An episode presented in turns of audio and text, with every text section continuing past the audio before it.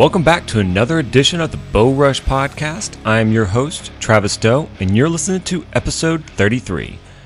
Today, we got to have the pleasure to speak with Heather Kelly from Heather's Choice. What she creates are packets of dehydrated, nutritional dense meals that you can take along with you if you're going backpacking or if you're on a extended hunt and you need to pack in the meals and you're always considering the ounces and the size that it takes up. It's pretty simple. The more you can bring in for food means the longer you can stay out in the woods going after the game that you're after. So the more success you want does require having efficient meal planned throughout the entire trip. Heather's Choice could very well be that option for you. This whole topic wasn't to talk about only her product and to get you to look into what she has to offer. In fact, there are other podcasts out there that have done reviews as well as spoken to her specifically about her product line itself. So I didn't want to focus only on what she has to offer because you can find that already. I wanted to go into something else specifically for our viewers, and it's about the idea of doing dehydration. That if you've done it before, awesome. I've done it, I enjoy it, but I'm very, very limited on what I can do because I just don't understand the concept of expanding my food base.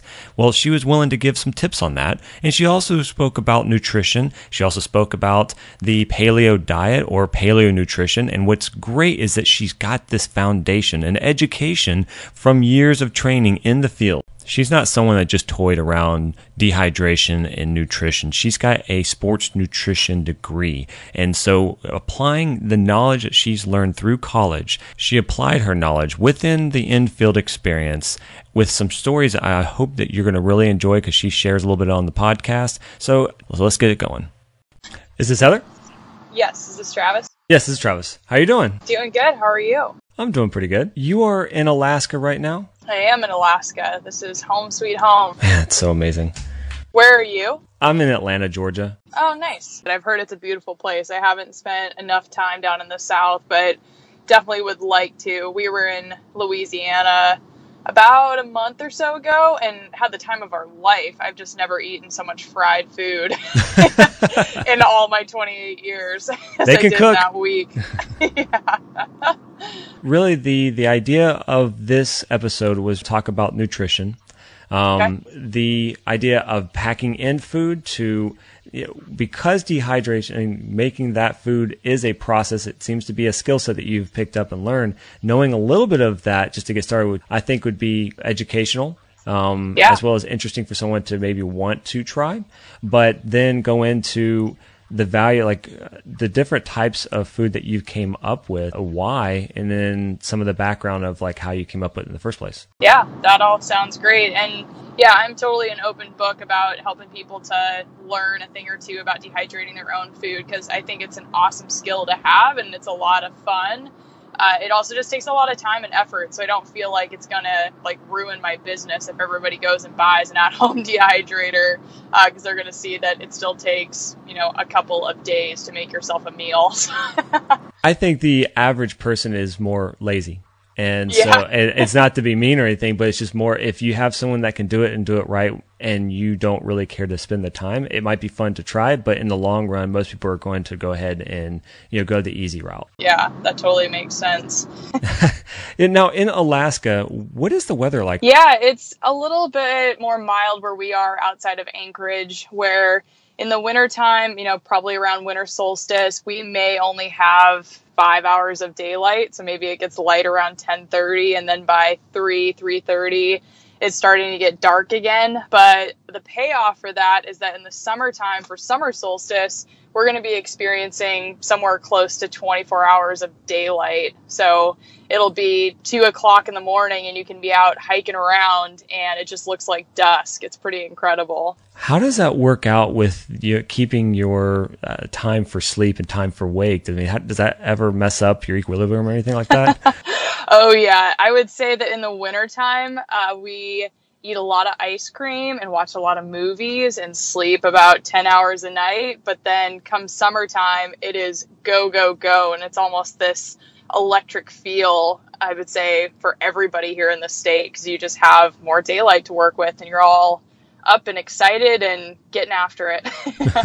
Well, the reason why I bring you on our show is that I originally heard a episode of uh, this guy named Brian Call with the Gritty Bowmen, which has a great podcast, and he brought you on, and you were talking about your new product line, which is called Heather's Choice, and it has really nutritional, healthy, packed food that's dehydrated that people can bring with them on backpacking to, especially for hunters when they're going out for long trips on a hunt, but to actually eat healthier instead of what normal people are kind of used to is either junk food or mount, uh, the mountain house and various packed food that people get. But looking in that, how, how did you come up with this? well, it's kind of a long story, so I'll try to keep it brief.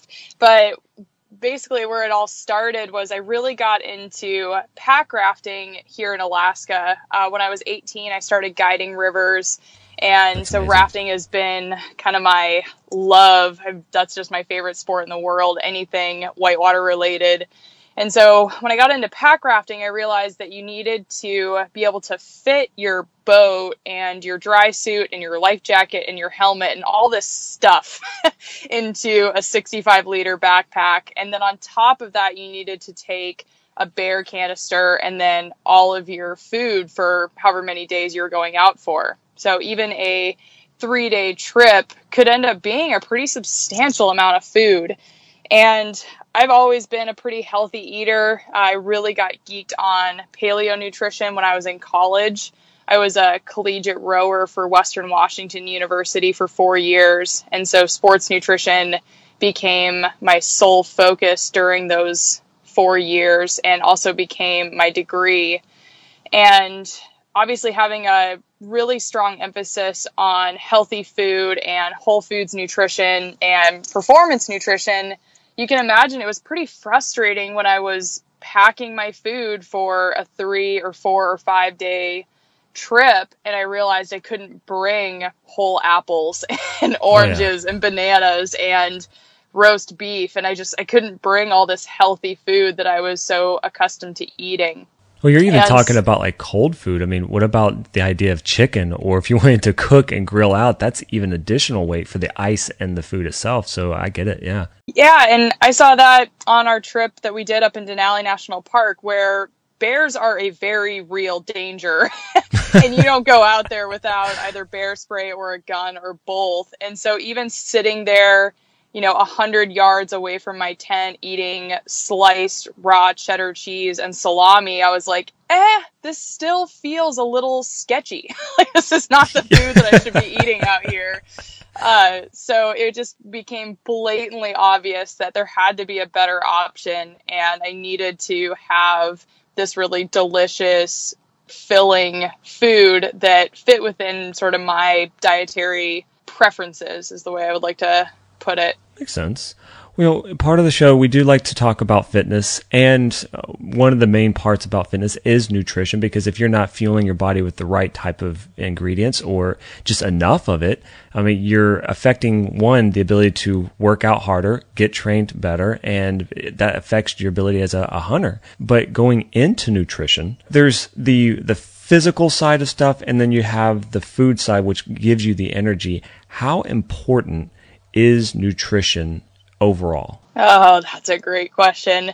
So, this is going to shock people, but over and over and over again, you'll see the statistic that 80% of your physique or your performance is food related because food is giving you those building blocks for having healthy muscles, healthy skin, healthy hair, recovery, Uh, micronutrients, macronutrients, all of that stuff. So you can be working out like crazy in the gym and you still may not see the results that you're going for unless you're giving your body the building blocks that it needs in order to get bigger, fitter, faster, stronger. And I've actually had the pleasure of working with athletes for coming up on five years now through my first business, Open Nutrition, and helping them to really dial in their diet for optimal performance and health. And it's amazing to see that people are much more likely to exercise more than they are to clean up their diets.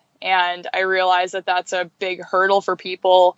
But once you start following a very healthy whole foods nutrition plan, you feel so much better that it's almost like you know, you kind of drink the Kool Aid. You now know how good you can feel. And so it's not that tempting to reach for those less than healthy foods that don't make you feel good and don't make you feel like you have a ton of vitality uh, or don't make you feel like you're ready to get up and go and hit the gym again the next day. You typed on um, the the paleo diet. I mean, how some people, and it took me a while. I stayed away, not really thinking of jumping on any type of diet because the the word idea diet always seemed to me as you're limiting or removing something out of your nutrition. And so I was like, if it's considered a diet, I wouldn't do it. I'm looking more lifestyle to sustainable energy. And so I thought the word diet pushed me away. And but paleo has become huge. Obviously, a lot of people do it. What is the mindset of what paleo means uh, to nutrition? Sure. When I was first introduced to paleo, I had read a book called The Paleo Diet for Athletes by Loren Cordain. And it's an excellent book and definitely worth picking up if you're into endurance sports. And I would say that Loren Cordain's approach to the paleo diet is probably one of the most stringent know, it says no dairy, no legumes, uh, no grains, no refined sugars, no vegetable oils, all of that. But the way that I've come to see paleo and the way that has worked best for myself and the clients that I work with is to really just put an emphasis on whole foods proteins from animals because those are going to be the most biologically available and the most readily absorbed sources of protein. So keeping an emphasis on that, eating proteins from healthy animals. So we could talk about grass fed and pasture raised and wild caught and blah, blah, blah forever. and then you round out your calories with lots of fresh produce and lots of high quality fats. And that's it and then there makes it to where there's plenty of room for you to have maybe some of your favorite foods that aren't as health promoting. Like for example, we love eating tacos with corn tortillas and corn tortillas are not paleo. However, that doesn't mean that it's a bad food and that doesn't mean that there isn't room for it in a, a whole foods nutrition plan. So I really try to focus on more the quality of food when I'm talking about a paleo diet rather than focusing on the foods that you can't eat or shouldn't be eating because that's never an uplifting conversation for people. That makes sense. Yeah, some people just yeah, you do it over and over and over, you uh, you lose the taste or it almost there's actually even a way where if you're eating the same thing over and over and over again, you almost stop eating because you can't eat it anymore. almost like a food aversion. yeah. Um, thinking of the fats because I know people do like they do carb loads or if they feel like if they're going to do a, a, major amount of workouts or extraneous amount of energy that need to be spent through if you're backcountry backpacking you're scouting spot and stalking they're going to carb load the night before and I never really felt that was always a positive idea because you're putting so much carbs in your body. I've I kind of caught into this mindset of using fat versus sugar or carbs, but more of a fat based to be the energy to burn. Would that be more efficient? Yeah, that's a really good point. And that's something that's outlined in the paleo diet for athletes or any of the other great paleo books that are out there. And it's this idea that we actually have quite a bit of fat on our bodies. You know, obviously it's different from person to person, but even a very lean male, somewhere close to, you know, six or seven percent body fat still has tens of thousands of calories stored intramuscularly that he should be able to access uh, during a time of food scarcity. So, the best way I think for people to visualize this is to think of our hunter gatherer ancestors who would have had times of feast and they would have had times of famine. So during those times of famine, when there is literally not enough food around for people to eat, you need to be able to access body fat in order to have fuel to go out and to hunt or to stalk or to forage for food. And if your body wasn't good at accessing body fat for fuel, you would die, right? Because yeah. of um, again that food scarcity that was a very real thing during our hunter gatherer times. So it's kind of shifted now to where we don't have food scarcity. We have an overabundance of readily to eat food all the time. Yeah. and so it's easy for us to constantly be reaching for sources of sugar or carbohydrates, which are interchangeable. They're the same damn thing. But if you're always reaching for sugar, then your body is always going to say, well, this is the easiest thing to burn. I'll just burn that sugar. But then two or three hours later, I'm going to ask for more. And people get on that cycle really easily where they wake up in the morning, they have a carb rich breakfast, say it's oatmeal, say it's bananas, whatever it may be. They have that carb rich breakfast two to three hours later. They reach for a carb rich snack. Maybe it's a granola bar. Lunchtime, two or three hours later, they have a sandwich. Two or three hours later, they have a smoothie. And then dinner time, they have pasta or rice or some other grain based dish. And they've conditioned their bodies to expect this dose of sugar literally every two, three, or four hours.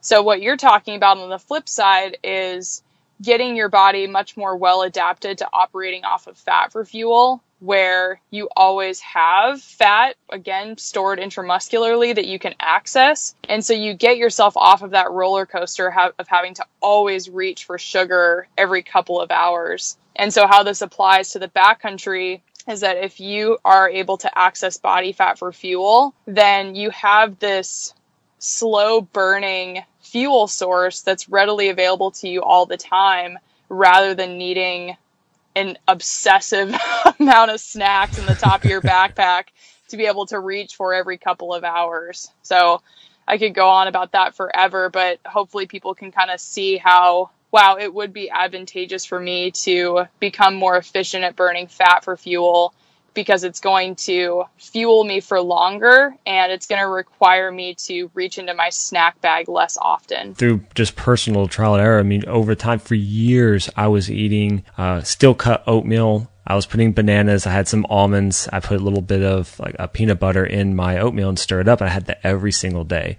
And then someone, when I got into the more fat burning, I changed it. I started off very simply.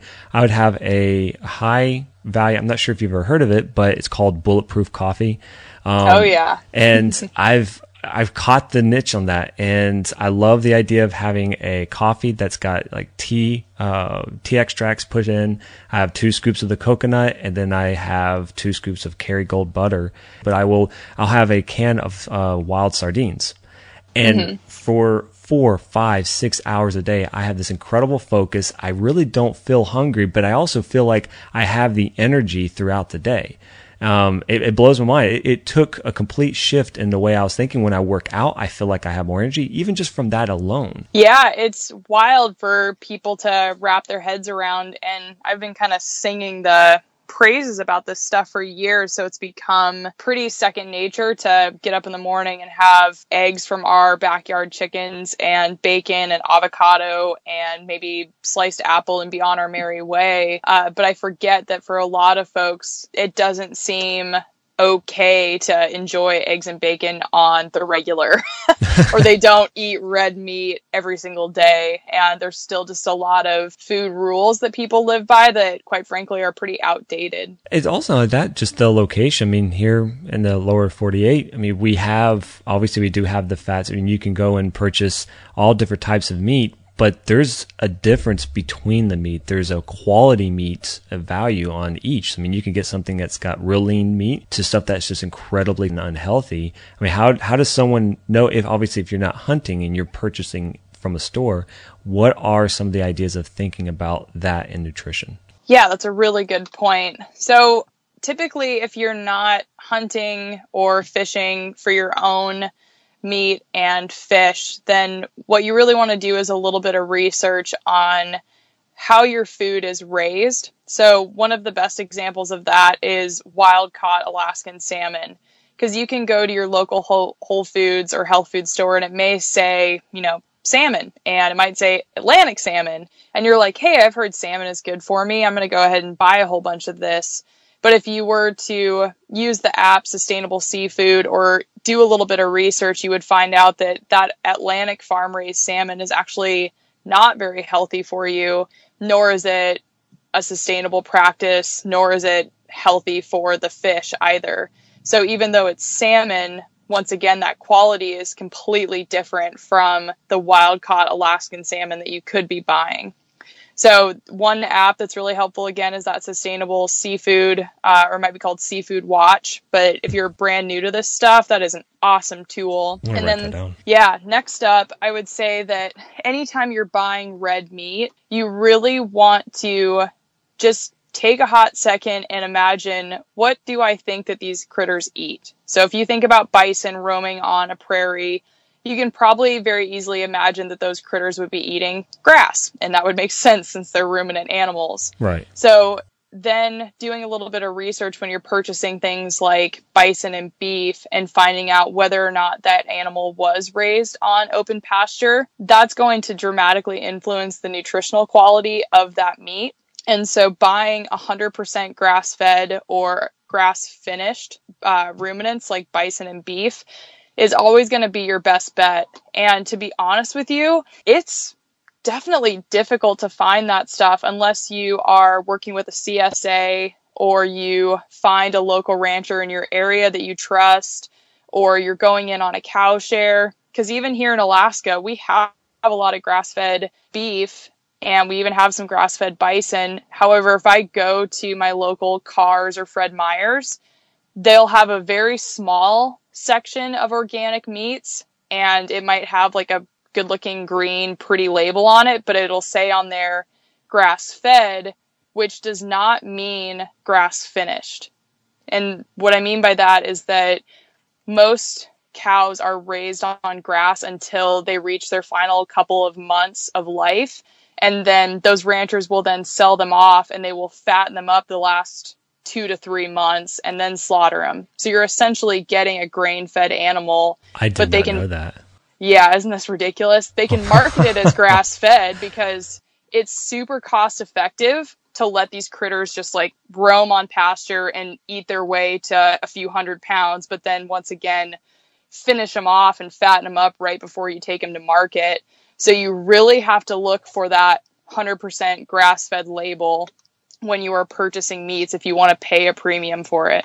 Okay, that just even solidifies the the reason why hunters go after wild game because they're getting closer to that within reason. Obviously, there's you have the hunters that uh, feed.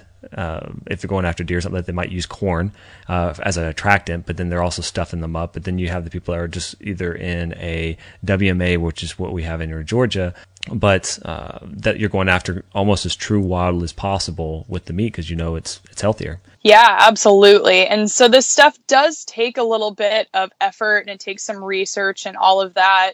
But the reason why I think this is really worth it for people is not only from a health standpoint, but it's also a taste standpoint.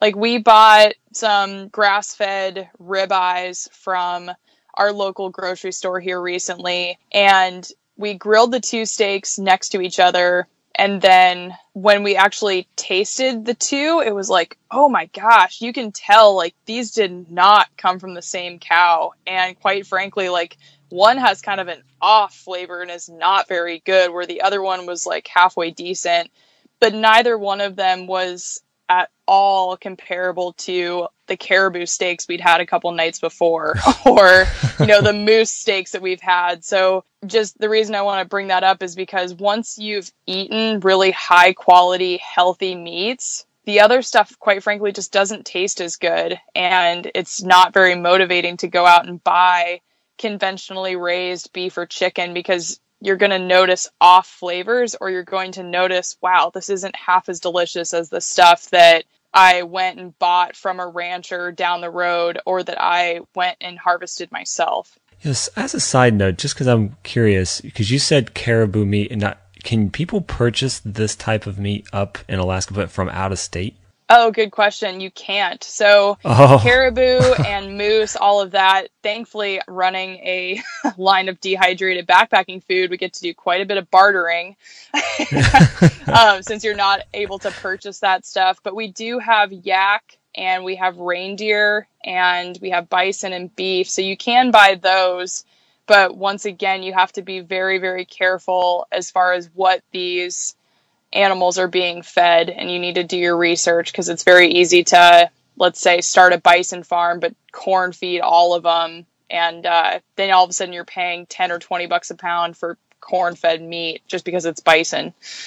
yeah, sometimes the word doesn't mean it's always better, but I get it. I mean, you really need to know your your stuff before you purchase. Sure. Well, that kind of brings us into you know dehydration because what you've created is not which is incredible is that these small single serving packs for backpacking and the but the dehydration part is very interesting because you're taking real food and you're, you're once you've created the mix you're dehydrating this process to make it into where you can pack it out. What is that kind of step? Like what steps do you go in to get into dehydration yeah great question so when i was first starting off doing this with my little at-home dehydrator in my dad's garage back like right one. after college yeah. yeah it was a super fun project and I was making turkey jerky and dehydrated purple instant mashed potatoes and fruit leathers and it was just like this unbelievable experiment and I must have dehydrated close to 50 pounds of food in a matter of 3 weeks. It was so fun. Wow. But what I found was a couple of things that were pretty consistent. If I wanted to dehydrate a whole meal, it was really important that I cut everything to quarter inch pieces. So the carrots had to be diced to quarter inch by quarter inch. It really worked well to do ground meat instead of, you know, inch pieces of stew meat. And it also helped if I had a really rich, thick recipe that I could spread onto my dehydrator trays rather than maybe a soup or a broth because obviously it would just flow off of the trays and didn't really have any shape uh, when I spread it onto the dehydrator. So there was some experimenting like that. And beyond that, I was looking really at the macronutrient balance too, where something that was very fatty, like a ribeye steak, wouldn't really dehydrate at all because the fats really don't dehydrate. And if you were to leave that on the shelf for too long, it would actually go rancid on you. So that's why you'll notice that most jerky is very, very lean because the fat has uh, how would you say it? I guess a likelihood of going rancid pretty quickly. Uh, every time I make jerky, even if I do two or three pounds of it, it doesn't last but maybe a few days yeah. at most. It, I, I, was like, I'm just going to have a few. I'll even, I'll go to the full extent of putting five or six into a Ziploc bag and make five or six or 12 bags.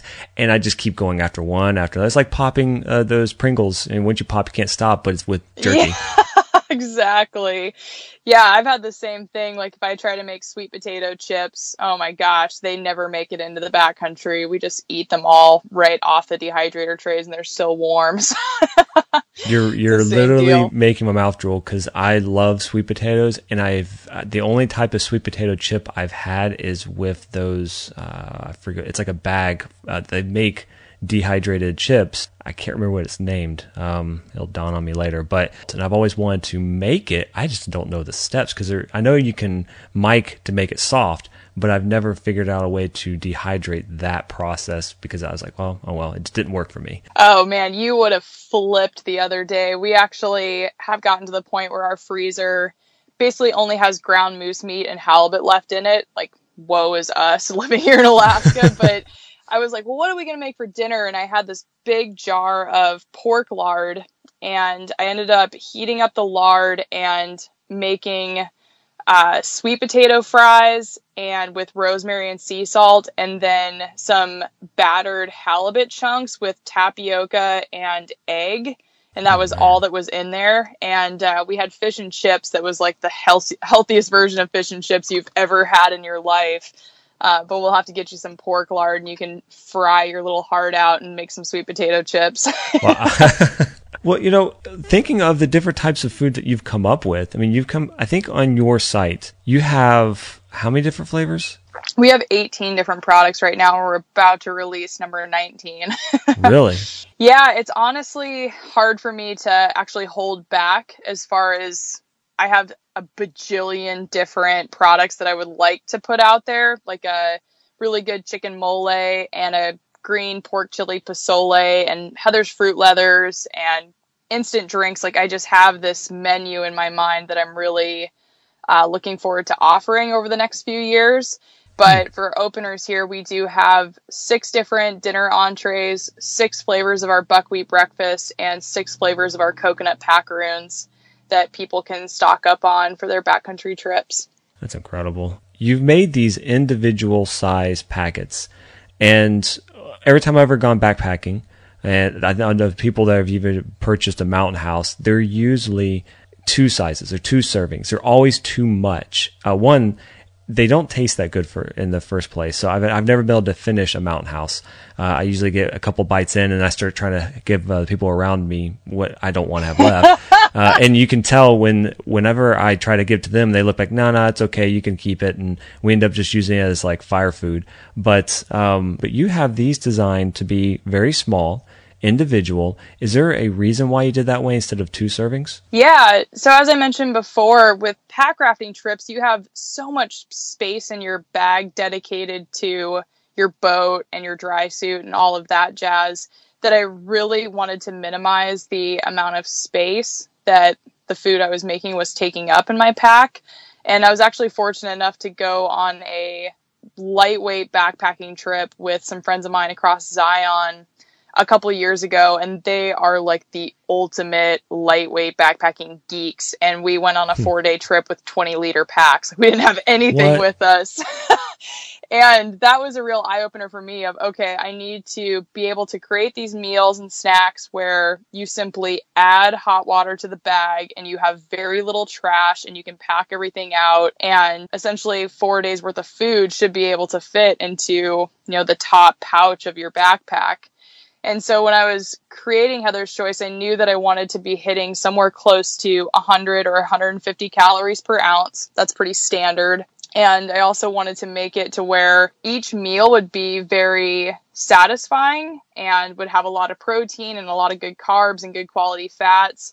But once again, it still wasn't going to take up a lot of space. So people will notice that Heather's Choice bags are almost half the size of other bags on the market. So a typical mountain house is almost like an eight and a half by 11 piece of paper, where the bags we have now are five by eight. But we are about to release our new packaging, which is about six by six and a half. So they're going to be even smaller. wow. And this is literally just for people who are going on these really long, lightweight backcountry trips that need to be saving space and they need to be saving weight because they're traveling long distances or again they're going out for a long period of time. So i was definitely intentional with the packaging and it's going to be one of our biggest selling points and one of the things i'm most proud of is to see how many calories i can fit into the smallest package i can. How, how does that uh, work when it comes to adding the water Great point. So that has been definitely a limiting factor since you need to add about a half cup of water to the breakfast or a cup of water to the entrees. Okay. So that's why we don't have, let's say, even smaller packages because we could fit the food into like a three inch by four inch package if we wanted to. Just you wouldn't be able to add hot water to the bag. But for me personally, on my backcountry trips, I never want to have to wash a dish while I'm out there. So yeah. we like having these stand up bags that you simply pour hot water into. And then when you're done, you reseal the bag and tuck it in your backpack and haul your trash out with you. Or you can chuck them on the fire and burn them. That's the other good way to go about it. I've uh, I've experienced that many times. Yeah, with this. Mm. Um, well, even yeah, the the size of it the current one that you have, I think the smallest I've had before uh, purchasing your product was that I think it was called surprisingly enough it's called Mary Jane, and they're they're very thin, very small, but they're still wider and they take up more space. And I always I actually thought they were the smallest size for packing, and that's what I was using for maybe two years. Um, and then when I got these in the the mail, it's blowing my mind because I got them packed up in my bag uh, what I normally would have, and I realize I have so much extra space, and I'm like, well, what do I do with this extra space? Because I'm not used to having that extra space, um, and it's getting down to my mindset of, well, I now have a good breakfast and have a good dinner. And usually during the day when I'm backpacking, and people are also, if they're thinking of hunting, you're focusing on the day. You're pretty much not maybe sitting down and eating. So I, I kind of have snacks throughout the day. I have jerky of some sort, but a good meal at night and a good meal in the morning seems to do very well, especially when I'm out back and uh, backpacking. So looking at the nutrition that you put in, looking at the different flavors you can, I feel like I will actually eat all of it versus wasting it. Um, I feel like I'm making better decisions when it comes to, to setting up uh, the way I want to position all the weight distribution. And it's interesting. It's just really interesting. The, the concept that you took of making something healthy and small um, to another level. Yeah, it's been super fun and it's cool to always be getting feedback from people who are taking this stuff out and using it. Because I've even had guys who are mountaineering and they're like, hey, you know, I don't really need individual packages of this stuff. Can you just vacuum seal a big old bag of this for me so that I can measure out individual servings into my pot that I'm using or the bowl that I use over and over again? And so that's been fun to once again be able to tailor this stuff to our customers and they're coming to us and saying this is exactly what I want. Like I have guys that buy this stuff for emergency preparedness and they buy it by the 5 gallon bucket and it's oh, like wow. great. Really for me that's the fun part about Heather's choice is not only have I had the pleasure of creating these healthy delicious meals that are literally inspired by uh, my own home cooking but then to have people take it out into the backcountry and come back and give me feedback and make requests like, hey, Heather, I'm leaving for a three month sea kayaking trip on Kodiak Island. Can you send me with a three month supply that's not individually packaged? It's like, hell yeah, that's awesome. That's amazing. yeah, it's been super, super fun. And that's really been the theme for me recently because people have been asking me like what's your vision of the business and what's your favorite part about it? And honestly i would like to get to the point where we have a full day's worth of calories for somebody. So we have their hot drinks we have their breakfast their snacks their dinners their desserts all in a gallon sized ziploc bag. So that way someone like you could say you know what? I'm going on a 10 day trip hiking on the AT. I'm going to go to heatherschoice.com and order a 10 day supply. And that is all the thinking I have to do about my food for my trip because I trust that Heather's going to pack me, you know, 10 awesome days worth of calories. Like that would be perfect. you know how everybody's starting to come up with these uh, monthly subscriptions where every month you get something new? Mm-hmm. And it all, what you're saying there, it would be neat for someone that's actively outside needing something like this, that kind of shifts in that direction where if they had that purchase, they know that every single time they're getting something new, but something healthy seems kind of a cool idea. Yeah, it'd be perfect. It'd be fun to get people psyched on, you know, even like the one trip a month subscription and say you send somebody a three day supply every month and it's like, okay, pick a weekend this summer that or this month that you're going to go out and even just do a one or two night trip and we kind of have that for ourselves here in Alaska where we try to get out each month. So I think a subscription surface surface service would only help inspire people to do that even more. Is it just you running the business or do you have more people still like working with you? Well, it's just me. I have hired out two uh, kitchens for and one in Alaska to actually mix and make our meals for us, which has worked out to be an awesome partnership because the guys I hired down in Denver are good friends of mine. The folks that we've hired in Ninilchik, Alaska are the ones who make our smoked salmon products, and they are the sweetest family you've ever met in your life. I just love them. So I've been developing partnerships with other small food producers to meet the demand that we've seen over the last couple of years. But ultimately, I'm really looking forward to building a kitchen here in Anchorage, Alaska, where we can produce a ton of food and distribute it hopefully worldwide. That would be the ultimate goal. How has this um the like obviously over the few years expansion been going? I mean, I know you said you had or still do have it's called the Open Nutrition. Now, I went to opennutrition.com and I noticed it shifted to a new website saying coming soon. Yes, that's a great point. So I started my first business, Open Nutrition, when I was fresh out of college, and it was about five years ago. And I've been doing nutrition coaching uh, for people over the phone mostly or doing in person nutrition seminars. And it's been a really fun business.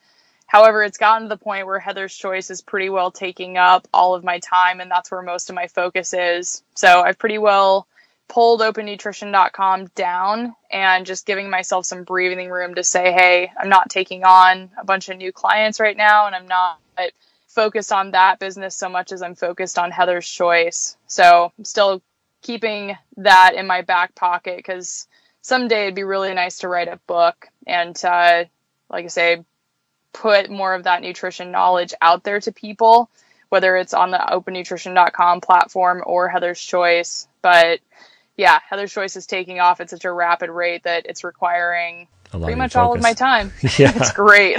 yeah. Got to keep people fed. Looking into, I guess, because you've been in part of nutrition for a long period of time and that you did different types of uh, guiding trips, you know, do you have a really good trip that either through hunting or as your guided trips um, that maybe you recall that um, is probably one of your best experiences or maybe that you know got you into what you're doing. I mean just something that was really unique. Sure man. I mean there's there's been so many of them but one trip that we that we went on recently was kind of a just an eye opener and a really good illustration of the types of trips we like to do. So we were invited to go on a trip in Utah with some good friends of ours, and they had orchestrated the whole trip and they were going to bring all the gear and it was basically like hey just fly down here bring your pack rafts and we'll take care of everything else. So the day of the trip comes along and we're getting ready to launch and our friends call and say hey our car broke down we're not going to make it and it's like, well, shit. Like, we flew all the way from Alaska. We really want to do this trip. And, you know, what do we got to do to make it happen? And so we realized we needed a water filter and we needed a map. And so we were in Moab and we went, bought a water filter, couldn't find a map. So we got this app uh, called Topo, which is now like my favorite app in the world. If you don't have it, download it. It's worth every penny.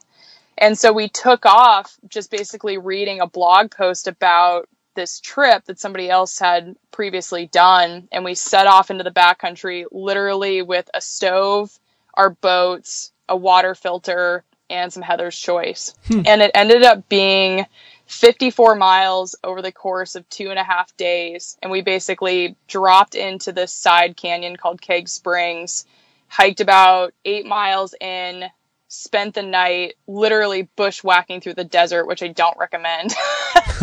but uh, we spent the night, and it was that perfect Heather's Choice experience of like, you get there, you're exhausted, you build a fire and boil some water and add it to the bag and eat your food and fall asleep.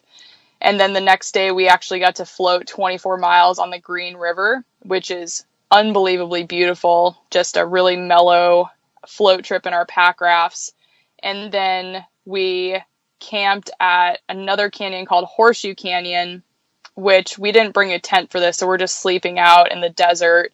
And once again, after a 20 some odd mile day, we were just exhausted and boiled water and ate our food and fell asleep. And then at the end of the trip, we got to see these petroglyphs in Horseshoe Canyon, which is actually, I think, one of the biggest uh, displays of petroglyphs in the country. If you haven't been there, go. It's incredible. But the one of the most memorable parts of this trip for me was not only did we cover a shit ton of distance, all with like a very lightweight backpacking mentality and just rocked it, but we came out of there and these two guys were at the trailhead where we had parked our car and said, Hey, did you just get done doing the Keg Springs trip? And we're like, Yeah, we just got back and we're like super dirty and tired and you know really gratified that we accomplished this really remote trip. And they're like yeah we flew down here to do that trip too but it was so hard going into keg springs and it was you know just treacherous terrain and we realized we didn't bring enough food. And so we turned around and came back and had to bail on the trip. Oh that sucks I know. And so they saw us and saw that we had just completed the trip that they had come all the way down to do and had to bail on and them saying like, yeah, food was the thing that really determined the success or failure of our trip was just so awesome for me to hear because it really reminded me like, wow, you know, the food you bring on a trip is so critical to your success. Like that's why I want to do Heather's Choice is so people don't have to worry about their food. They can trust that I'm going to give them really wholesome, healthy calories that they can just toss in their backpack in the desert and not worry about it melting or cooking or you know getting ripped into by some sort of critter like that was a very gratifying moment for me not only that we had accomplished this fairly gnarly backcountry mission but we had also you know just come out of there and been an inspiration for the other guys who really wanted to do the trip and now we're going to have to you know figure out a new plan and come back and try again another time. That is uh, amazing. I bet uh, did they i mean after they got done I mean, you said that they completely canceled it. Did they ask you questions like what did you do and how did you how are you able to accomplish this? Oh yeah. They were full of questions just because once again the start of the trip was very remote and we were just literally using our gps to check in to try to figure out where the heck we were the whole time. Uh, but I think it really depended on the time of year because you wouldn't have had to bushwhack so aggressively had it not been springtime. So, yeah, they asked a ton of questions, asked us how long it took, and they were pretty bummed that they didn't go for it.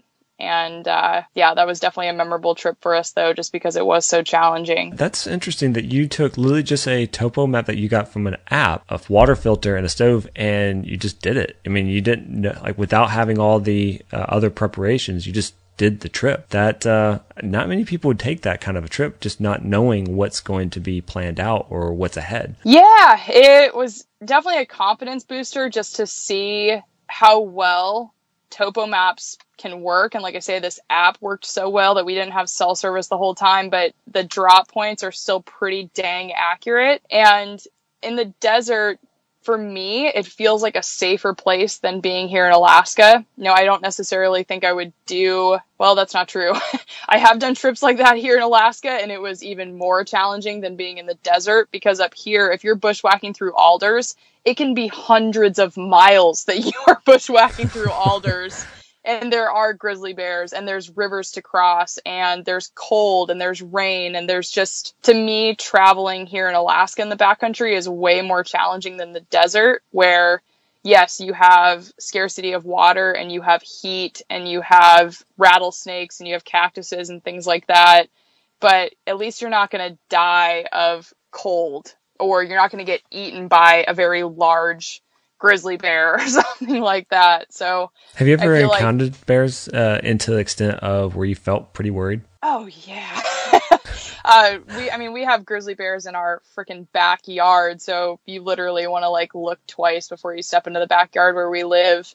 Uh, thankfully, I haven't had any super close encounters, but one of my pack rafting trips up in Denali National Park, I distinctly remember sitting in my pack raft and looking over at the shore and seeing, you know, a bear the size of an SUV and being so grateful that I was on the water and not hiking on the shoreline because he would have been way too close for comfort. I've always had the uh, the feeling I, I bring bear spray, and I think everything I've read is that if you're out in the backwoods and you had a choice either shooting a high power rifle or a gun, a handgun, if quick enough, that you actually could be more successful with a pepper spray or the the bear spray uh, than you would be firing a gun at them. I I wonder if that's legitimate or if that's just because they're trying to sell the the bear spray. But uh, I mean, do you know if anybody personally that's used both and had success either way? You know, the folks that I know mostly use the guns for a noise, just deterrent. You know, okay. you're not necessarily going to take a shot at a bear. Uh, you're more likely to see them and to fire some rounds off just to scare them away because they are pretty scared of you a lot of the times. I also have had folks that have gone on rafting trips up here and gone through seven to nine cans of pepper spray from one bear who just would not leave their camp alone. So hmm. I feel like the bear spray actually is pretty dang effective, but more than anything, you know, really thinking about where you're camping and being really smart about your food management, that's so much more important than bringing some sort of weapon on a trip because we've had plenty of backcountry trips where we haven't seen bears at all and that's because we do hang our food, we camp far away from our kitchen, you know, things like that or not camping right next to streams chocked full of fish. So I feel like there's a lot of other things you can do that are going to make you a lot more successful at not having a bear encounter rather than worrying about am I bringing bear spray or a gun. I know this is kind of also subject of the the food, but I I had to ask this every time I go in the backwoods and especially for camping. Um, they always say hang your food. I have a mindset. I can probably be dumbfounded by this, but my theory, and I could be completely wrong, but I thought if you stick it up because they have incredible nose, you're allowing the smell to go further and allowing them to draw. I know you're supposed to bring, you know, put the food away from campsite, but you're still drawing them in from a further distance because it's up higher in the air. My thought was, why wouldn't you bury it? Ooh, yeah, I think that's probably more along the lines of the leave no trace. Because if you're on a fairly populated trail and you're digging holes all around, you know, it seems like that would be more detrimental to a campsite than oh. simply hanging the food. But thinking of the you know the drawing of the attractant of having food up in the air versus in the ground, would there be a difference? You think? Ooh, that's a good question. I'm not super privy to you know the nose of a bear, but I I feel like for me, if I'm on a trip, there's been plenty of times that I've actually kept my food with me and maybe even brought the food into the tent and slept with it. And I know plenty of people who do that because they're like, you know what? If I'm out here for 10 days, I'm sure as shit not going to lose my food to a bear. So I feel like it's so much more personal preference. And for us, it seems like a lot of times bringing food that doesn't have a really strong smell and keeping it really well packaged and maybe even using smell proof bags that seems more important to me than even necessarily the placement of the food. Now, just a side question: Are the Heather's Choice uh, bags smell proof? Man, it'd be worth finding out, wouldn't it? yeah.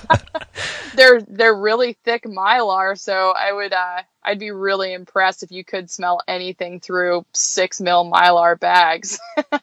well, this is um, it's actually been a good conversation. I know this is uh, for the listeners. We didn't really tap into hunting specific, but our podcast is not only hunting related. It's all about the elements that become a hunter, and nutrition is one of them. And especially if you're backpacking or you're back in the uh, backwoods and you're hunting, packing small, packing light, packing healthy to me seems very important.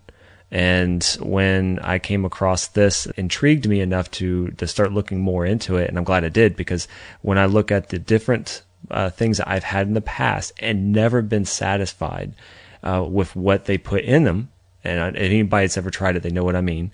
Um, to how I felt afterwards, especially the next day, I'm really intrigued to try out what you have, and you know, hopefully I'll have a, a, different experience. But based on the ingredients and based on overall the pack experience I'm going to have just going in, I feel like I'm going to be having a better experience. Yeah, I hope so, because people will be really impressed when they see that our ingredient list basically reads, you know, 100% grass-fed, grass-finished bison, yams, tomatoes, onions, garlic, you know, lots of spices and some sea salt.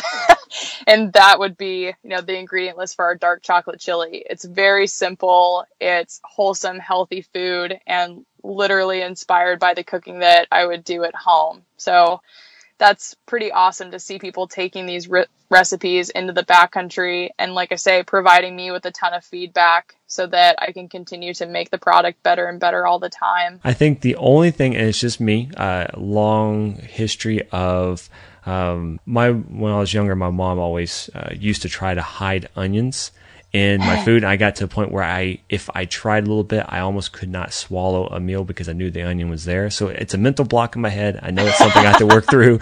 Um, I noticed that you have onions in yours, but they're fairly big. And so I feel like if something where I don't know if I could technically eat the onions, I feel like I can at least pick them out.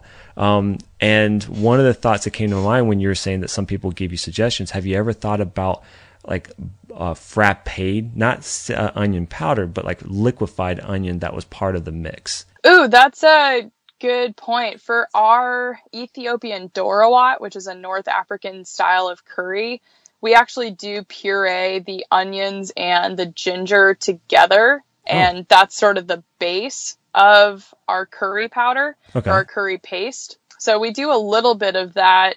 Uh, the only thing we run into with pureeing foods is if you're going to puree a lot of stuff and do it on a commercial level, you can cook through some blenders. Oh, so, okay a lot of times with these recipes, we do take that into consideration of, okay, if we're going to do this, you know, thousands of times, what's going to be realistic for us? And thankfully, with that Ethiopian Dorawat, we are able to pulse onions and ginger and garlic together in a food processor and create almost like a puree that you mentioned, and then use that again as the base for the recipe. It's really good. I, I am excited to see what these are going to be like, and I'm I can't wait to try that dark chocolate chili because when it's dark chocolate and chili, you know, chocolate and chili, I didn't think that would go well, but it's something worth a try. Oh yeah, and people can just imagine it's almost like a Texas style chili where it's all meat and no beans, so it's really filling and really good. That's one of my favorite meals. But no beans is good, are, especially yeah. out there. It's always good not to have beans.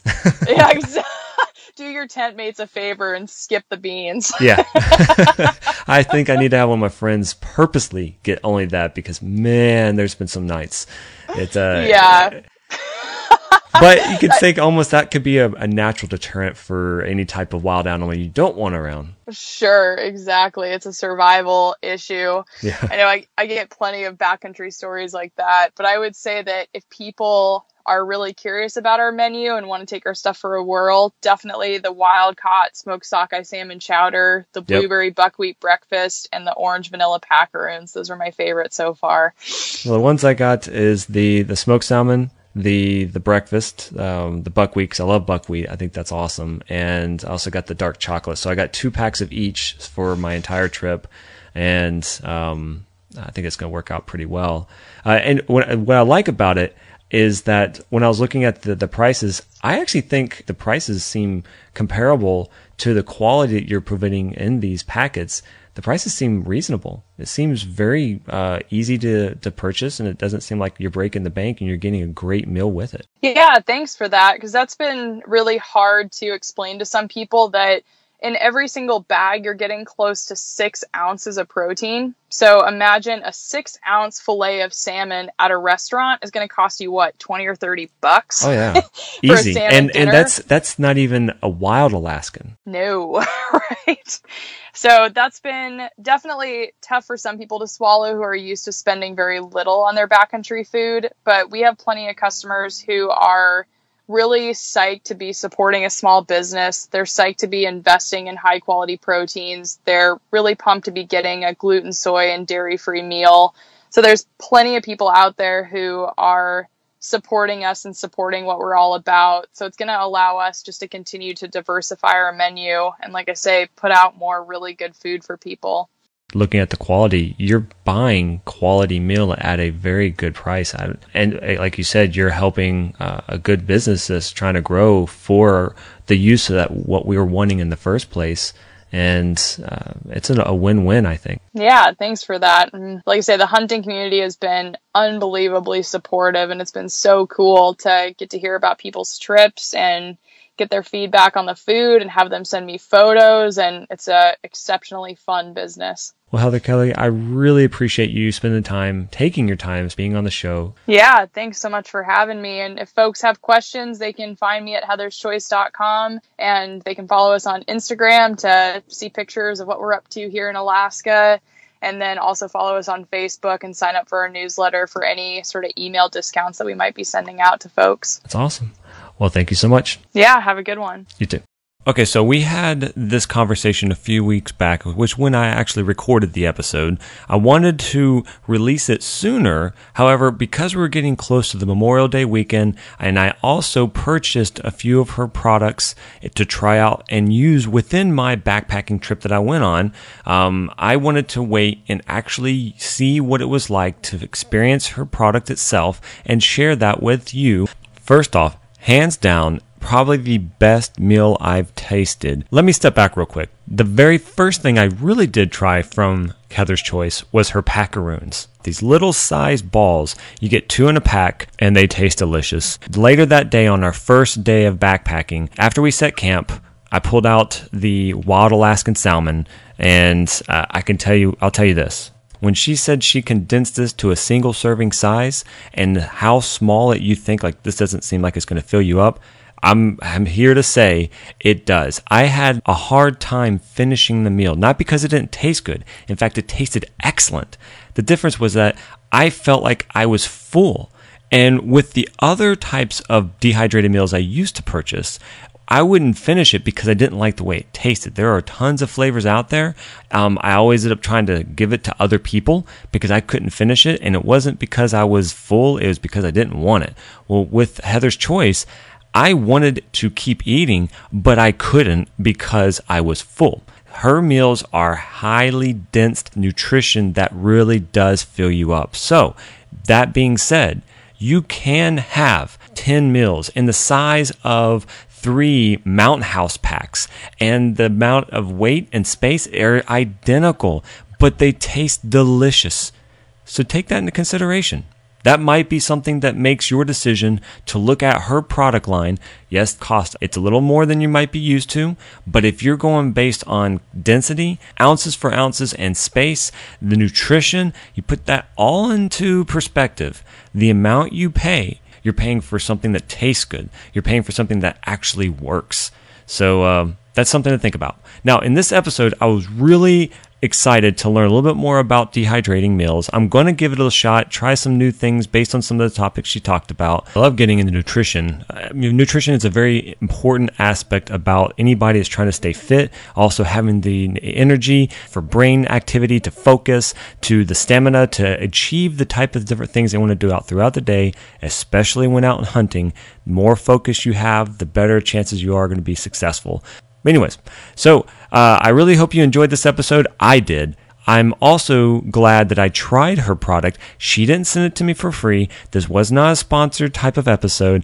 I wanted to try it. I paid the full price because I wanted to support her business. I wanted to try to see what she really had to see if what she said was exactly what I was getting, and it was.